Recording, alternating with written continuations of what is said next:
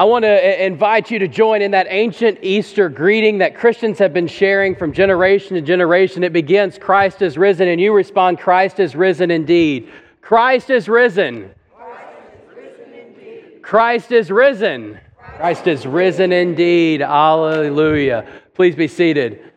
Good morning and welcome to worship on this Easter morning at Kern Church. My name is Will and I'm the pastor here. If you're joining us on our live stream online this morning, I want to say thank you. Thank you for being in worship, uh, being in worship with us as well. Uh, right now, I want to say a word of prayer as we begin and continue to worship God. Oh God of, of, of new hopes and resurrection, I give you thanks this day for your life and your love. My, my prayer is for each one who is here and who is online that you will bless them in their hearts. That you will open hearts as, as you opened new life in your Son, Jesus the Christ, so that, so that each one may experience your love and your purpose this, this Easter day. Through Christ Jesus our Lord. Amen. Today, I, I just want to, to say a special word of celebration for all those on our tech team. I said it at the very beginning, but we've, we, over the past few days, we've had a, a, lot of people that have been working together to, to help get our services online. We have both services that are going to be online today. And calling audibles when our technology doesn't work out quite right, and, and really being able to troubleshoot and get things together so that we continue to to worship God. And, and I do want to just say a special word of thanks for all those. And it really makes a, a, a, huge difference. I mean, it helps you and I to be able to, to worship God and, and to sing when we can see, see the words on the screens. But, but also, uh, one of, the, one of, the, one of our, our members who, who isn't able to come to church on a regular basis, they, they join by, by live stream. And, and they shared with me back up before before Christmas that it just felt like when we did our Christmas services, they said it felt like we were at church. It felt like we were really there by being able to worship even from their own home. And so it makes such a big difference. And, and I just give God thanks and give thanks to each one who volunteers of their time to help do this. If you want to, if you want to help, if you think that you could perhaps help or want to learn how to help, I know that we're always able to, to plug new people in and, and help grow grow that ministry. We've got some growth opportunities to be able to, to stream even more from the sanctuary, but it takes people. And so, if that's something that you're interested in, I want to invite you to, to talk with me or talk to Chris or, or somebody else that helps with our technology here at the church. And, and if you want to continue to support ministry like this that, that really helps people connect in, in ways beyond just coming to church on Sunday morning, you can do so by, by continuing to give generously to the ministry of God here at Kern Church. You can always give online at kernchurch.org, and you can give this day as we have an opportunity to give through our morning tithes and offerings. Let us pray. Oh God, I thank you. I thank you for those that give of themselves to help your message of love and grace be shared with those who, uh, who aren't able to be here in person and those that are, that are new and just trying to, to find out what you're about and, and what your love may have for them. As we, as we participate in this offering today, oh God, may your spirit be blessed. May you bless those who give and those who give throughout the week online. Give this all to you in the name of Jesus. Amen. Do you know anyone or have you met anyone that really tells like really good stories? You know, someone that, that you could just listen to, just talk and talk and talk and tell story after story after story. One of my, my best friends is one of these people. We, we met in graduate school, and, and I remember being at his house when we were, we were in school together. And, and I mean, it would be like two o'clock in the morning before I could, before I could like let me, get him to let me leave his house because he kept telling me all these stories, and they were crazy stories. He had lived in Moscow before and in different parts of the world and, and been all over the place. And, and he had some of the, the absolute craziest stories. And they were always like really, really good stories. Now, because we've known each other for so long, I know that I feature in some of these stories. So there's, there's that to be told as well. But he can turn anything into a story, whether it was meant to be a story in the first place or not. Compared to my friend, I feel as if I'm just not a very good storyteller. What will usually happen is, is I think I've got a really good story to tell. And I, and I know that you're going to want to hear this story. And, and so I'll, I'll start telling the story, and, and then I'll go sit down because for me, the story is over, but I haven't given the clue to my hearers that the story has come to a conclusion, and, and everybody's just kind of waiting for the punchline of the joke or the punchline of the story. And I'm like, oh, sorry, the story's over. That's, that's, that's it. Maybe, maybe you found yourself somewhere, somewhere in between those, being really good at telling stories or just kind of telling stories to where it comes to an awkward end. I mean, these days, it seems as if everybody has a story to tell. The internet has especially helped this, and, and, and, and especially social media has given everyone a platform to tell stories. This is even more true with, with platforms like TikTok and then reels and stories on Facebook and Instagram. I realize that, that um, since I'm old, that TikTok I get to view TikTok videos like three weeks later when they're on Facebook. And for like younger people, you understand what that means. But um, and, and, and you know, like they're not they're not trending anymore. But for me, they're they're funny. But people tell all kinds of stories this way. They, they tell all kinds of stories this way. And on top of telling stories, oftentimes what people are trying to do in these short video formats is to try to sell you something that's going to change your life. And they do it by manufacturing their own story about how this thing has changed changed their life. Or others are trying to, to get you to believe in their latest conspiracy theory about how the earth is flat the moon is hollow, and that there are extraterrestrials are really these beings that live beyond Antarctica in a land that's extraterrestrial. Um, I confess, I watched those videos. so there's, these are actual videos. Um, anyways, but while some of these stories uh, try to get you to, to believe dubious claims, stories are important. Stories are, are, are what? One of the things that make us human. From the beginning of time, humans sat around fires telling stories about the, the, the, latest thing that's happened, telling stories about how they came into being, telling stories about, about their grandparents and, and the things that, that has happened to them through, through the ages. And today, today is Easter. And today is, is, a time when, when Christians, when people that follow after the way of Jesus, that, that we tell our own stories. That, that you are invited to hear the story of Easter. It's the time when the, when the Christian church recalls and remembers and retells the ultimate story that was ever told, the story of the best hope that was ever given. And this story that, that God that God tells us at Easter is a story that was first told by a woman. It was first told by a woman. And, and, and, the thing is, it is God's story. And when you believe God's story, God then invites that story to become your own story. When you believe God's story, God's story becomes your own story. And that's the best kind of story ever. You see, what happened is that Jesus was this powerful teacher and, and miracle worker during his day, and he was traveling around telling other people about the kingdom of God, and, and he would do miracles. He would heal people who were sick and, and bring hope and light to all people around. But the problem was, is that he ran up against some really stiff opposition. Jesus ran up against the power authorities of his day, the power structure of his day. And ultimately, Jesus running up against the power structure of his day caused and, and led to him being killed, being executed by, by the state. And, and those that were closest to Jesus, his, his disciples, people that were called his disciples, after his death, I mean, they faced a stark reality.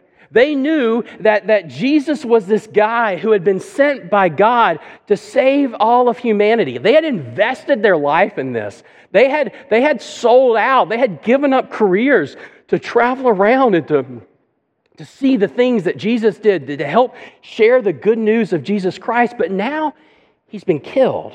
He's no longer with them. And his body was placed in a tomb. And, to this reality, they are forced to make a decision. They are forced to make a decision. And, and not only is, is this decision about a, somebody they thought was the Messiah, somebody they thought was here to save all of humanity, not only is this decision about a Messiah that was dead, but Jesus was killed in a way that their belief system said was cursed. So these people grew up and, they were Jewish, and they, Jesus was Jewish, and they grew up in, in the Jewish faith. And, and as Jewish people, they had this belief from, from the book of Deuteronomy, if you know about these, these early books of the Bible, that, that anyone who was killed and died upon a tree was cursed. So, so the stories that they had learned from childhood said if someone dies on a tree, they are cursed. Well, here's their Messiah. Here's their king. Here's the one that they knew was going to save everyone and restore hope and prosperity to their people. And here he is, killed on a tree, hung on a cross. God's kingdom cannot come into being through one who is cursed. This is what their stories growing up tell them. But yet, but yet they, they realize that something has changed in their hearts, and their whole world has changed. And, and I don't think they yet know what to do and, and how to respond to this life altering crisis of, of their hope and of their salvation dying on a tree. But they're struggling. The story that they live through Jesus comes into direct conflict with the stories that they had then been told their whole life. And this is what brings us to Easter today. This is where we pick up the story. And, and the story that we're looking at today is written by one of Jesus' followers, a guy by the name of John. Tradition tells us that John was with Jesus and that John went on to write about these encounters with Jesus. You see, John was one of Jesus' closest followers, and, and this account that, that I'm going to be reading from today is something that tradition says John wrote. And here John tells us that, that those who were closest to Jesus have, a, have an additional experience. They had the experience when Jesus was alive, they had the experience of, of when Jesus died, but John tells us that they had an additional experience. And this new experience, this additional experience, will force them again to react and figure out what God's story is and what God's story for them is. So if you have a Bible and want to follow along, I'm going to be looking at John chapter 20, beginning in verse 1, where you find these words Early in the morning of the first day of the week, while it was still dark, Mary Magdalene. Now, Mary Magdalene was another one of Jesus' followers. Um, she, was, she was one of Jesus' closest followers. So, Mary Magdalene came to the tomb and saw that the stone had been taken away from the tomb. Have you ever gone to the gravesite after a funeral to, to, visit a loved one or to, to lay flowers on a grave? That's what Mary's doing here. But when she gets there, she finds that a stone that was in front of the grave had been rolled away.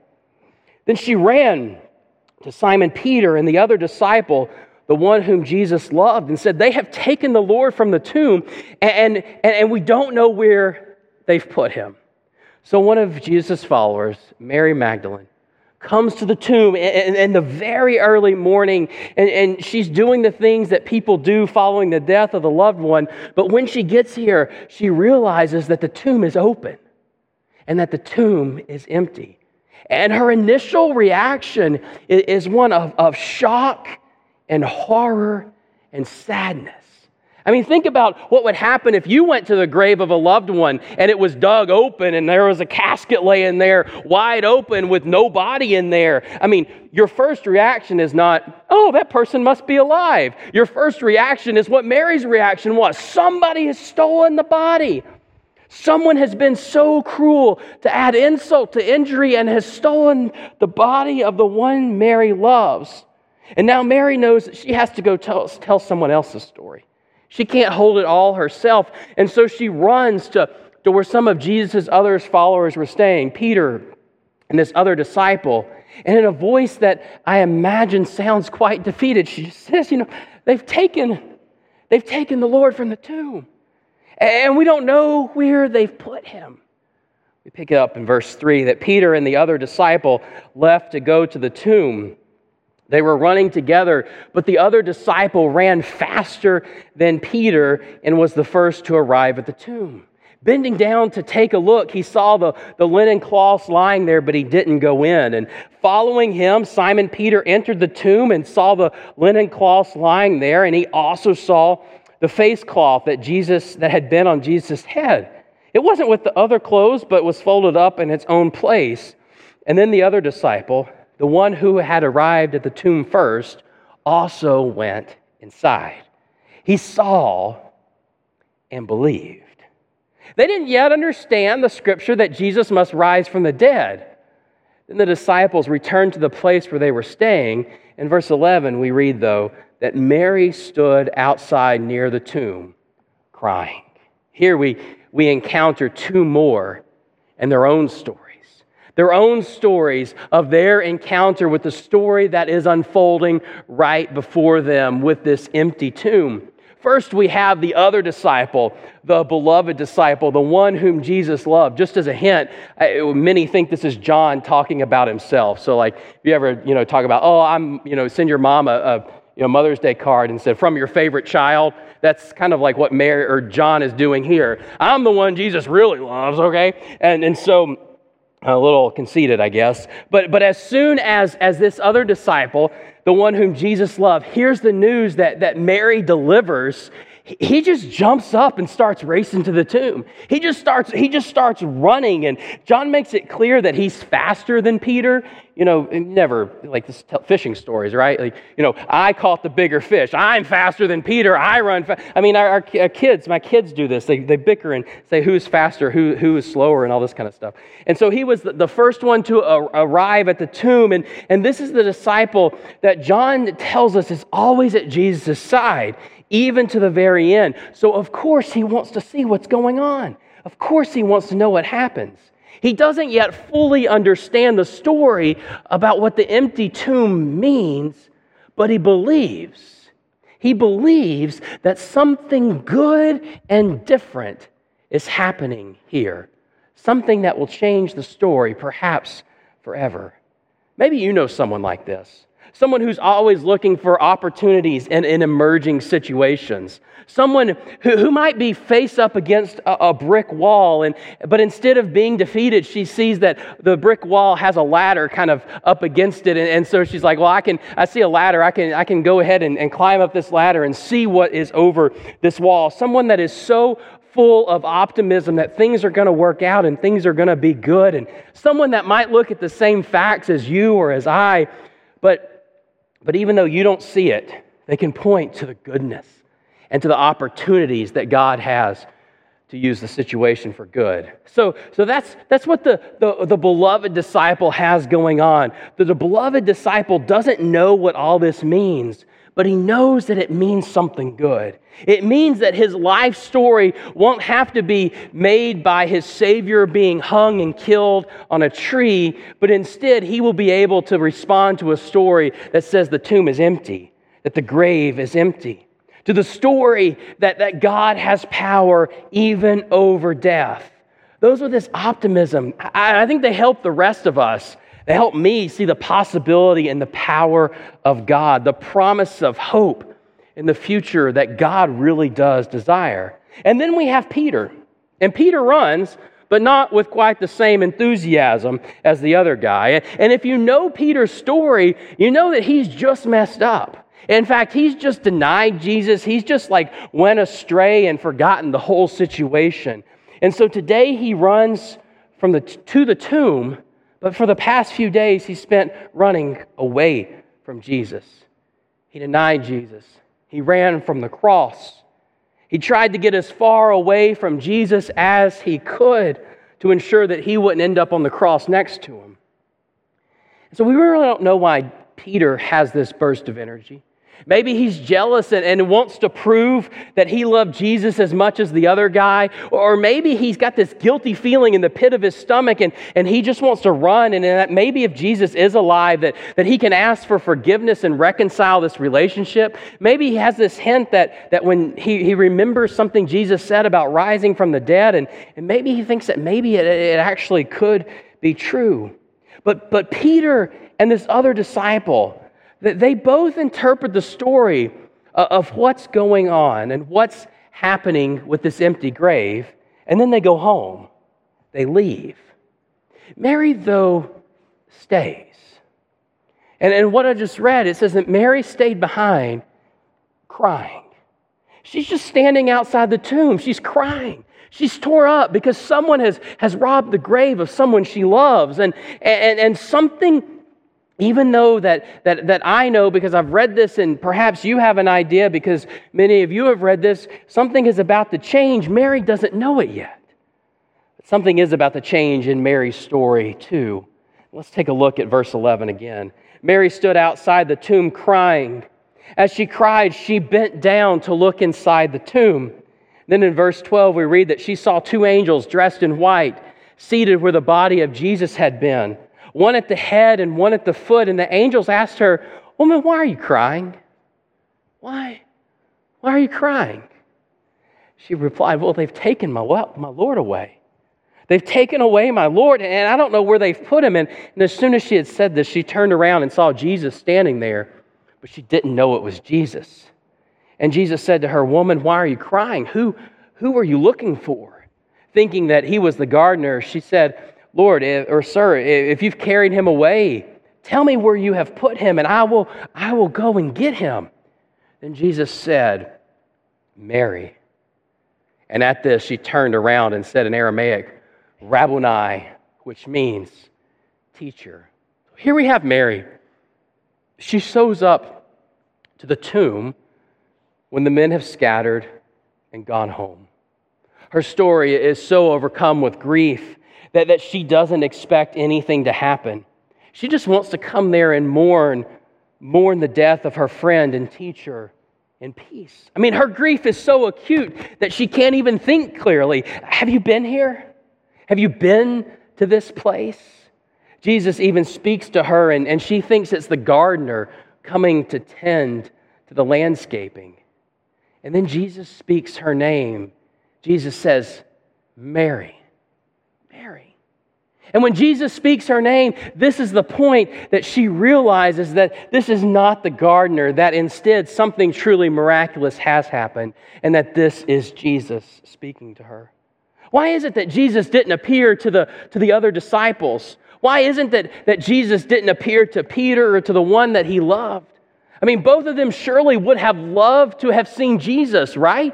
Both of them, uh, you know, they had this slight, um, uh, at least a little bit of moderate optimism as they ran to the tomb of Jesus that he might have risen from the dead or that something new might be happening here. But Jesus doesn't appear to them, at least not, at least not yet. And I don't have the answer as to, to why Jesus appeared at this time to Mary and not to the other, others who came searching for him. But I have to say, I'm glad it happened this way. I'm glad it happened this way. When I think about the, the responses to that Easter event, the first two, they had their own agenda. They had their own stories that they were working on. And it wasn't a, a, bad agenda necessarily. The, the beloved disciple was ready for reunification. He was ready for something good to happen. And Peter, perhaps, he was wanting to, to, to get his guilt off his chest and was wanting to, to have, have some type of forgiveness um, but, it, but it probably, but, but in the midst of this, they both had their own things that they took to the tomb with them their own stories, their own pain, their own hopes that they took there. But Mary was the only one that arrived at the tomb who had no agenda. She had no agenda other than her grief at the grave. She was just sad. She was just sad. And because she didn't have her own desires or her own agenda or her own expectations, she was able to believe God's Easter story so that it could become her own story. When you believe God's story, it becomes your own story. And that's the best kind of story ever. And what comes next is that Jesus then commissions her to preach. Jesus commissions her to preach and, and, and, to receive God's story, to make it her own, and then to share it with others, to share the good news of the resurrection with her brothers and her sisters. And Mary listens to Jesus. Mary believed Jesus' story, and it became her own story. And then this is how John writes what, what Jesus told Mary to do. In verse 17, Jesus said to her, Don't hold on to me, for I haven't gone up to my Father. Go to my brothers and sisters and tell them that I'm going up to my Father and your Father, to my God and your God. And so Mary Magdalene left and announced to the disciples, I've seen the Lord. I've seen the Lord. And then she told them what he said to her. Jesus appears to Mary with the best story ever. Death is not the end. Death is not the end. And in fact, the death that Jesus died and, and the body that, that Jesus or that Mary had feared had been stolen is not the end. The old story uh, uh, of death is, is not the new story of God. It's not the story that Jesus has for Mary. And Mary listened to Jesus. And Jesus told her, You are the one I want to tell my story. You are the one who I want to preach my story. You are the one I've appointed to go and to tell others about my story, Jesus says. Mary, go and tell the sisters and brothers the story of what's happened here. And so Mary leaves and tell the story she does. She runs back to the other disciples and, and, tells them what's happened. She tells her story that she has seen the Lord, that He walked with her and talked with her in the garden, the story that Jesus lives. Mary is the first appointed to share the good news of, of Easter, the story that Jesus is no longer dead, but that He is alive. You know, stories are meant to be heard. And usually, stories are meant to elicit some type of of reaction on the part of the hearer. And this is a story of an experience that really does demand a reaction. And here's the thing to those that Mary told this to, uh, they, they required an, a reaction was required on their part. And when Mary told this story, some began to believe as soon as she told it. Some began to believe, and God's story became their story. But then others at the time weren't really sure about this thing Mary said. And so it took them a little bit longer to even believe. But it was Jesus who gave Mary the story to tell in the first place. And this gives you the opportunity. This gives you the opportunity to respond to the story as well. How do you respond to the story that Mary tells? How do you respond to, a, to an empty grave where there's supposed to be the smell of death? How do you respond to a Savior that offers to walk with you, speak with you, and even say your name? My hope, my hope is that perhaps you can respond as many who have come before you have responded. You can respond as many who have come before you have responded and take the good news. Believe it in your heart and allow God's story to become your own story and then to share that story. And that's the thing that happens. You see, if you believe the story that, that Mary is telling, or, or when you believe the story that Mary is tell, telling, Jesus will become your own story. And, and this happens with every follower of Jesus. In fact, if you keep reading on what, in what John wrote in the, in, in, in the chapters and verses that follow this, if you keep reading on, on in what John wrote, you will learn that, that each one came to believe and they too had their own story and their own story to tell. And I want you to know that, that when you believe, believe, Jesus has a story to give you, and Jesus has a story for you to share. Because when you believe God's story, it becomes your own story. And that's the best kind of story ever. You know, sometimes I think people, people don't think their story is even worth telling or even worth hearing. Perhaps you find yourself in that position. You're like, you know, you don't know me. Uh, my story is rather unremarkable, or nobody would really want to want to hear my story. I don't even know if I have a story after all. But let me tell you, your story is important. Your story is important.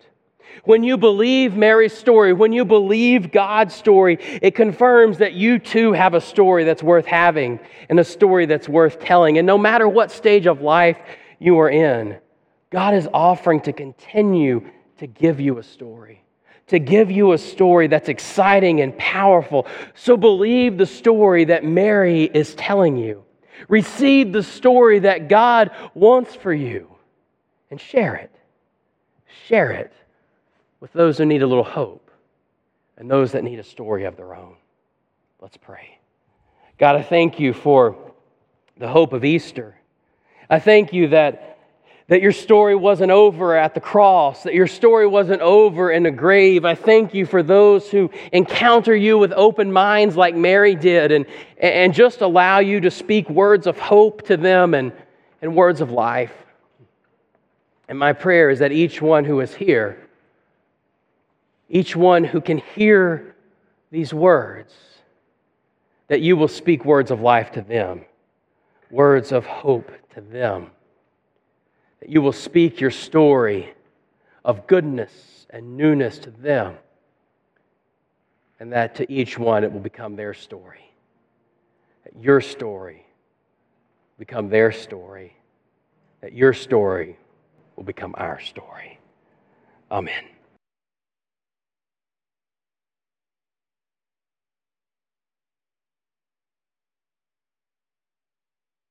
Christ is risen. Christ is risen indeed. Christ is risen. Christ is risen indeed. May you, hallelujah, that's right.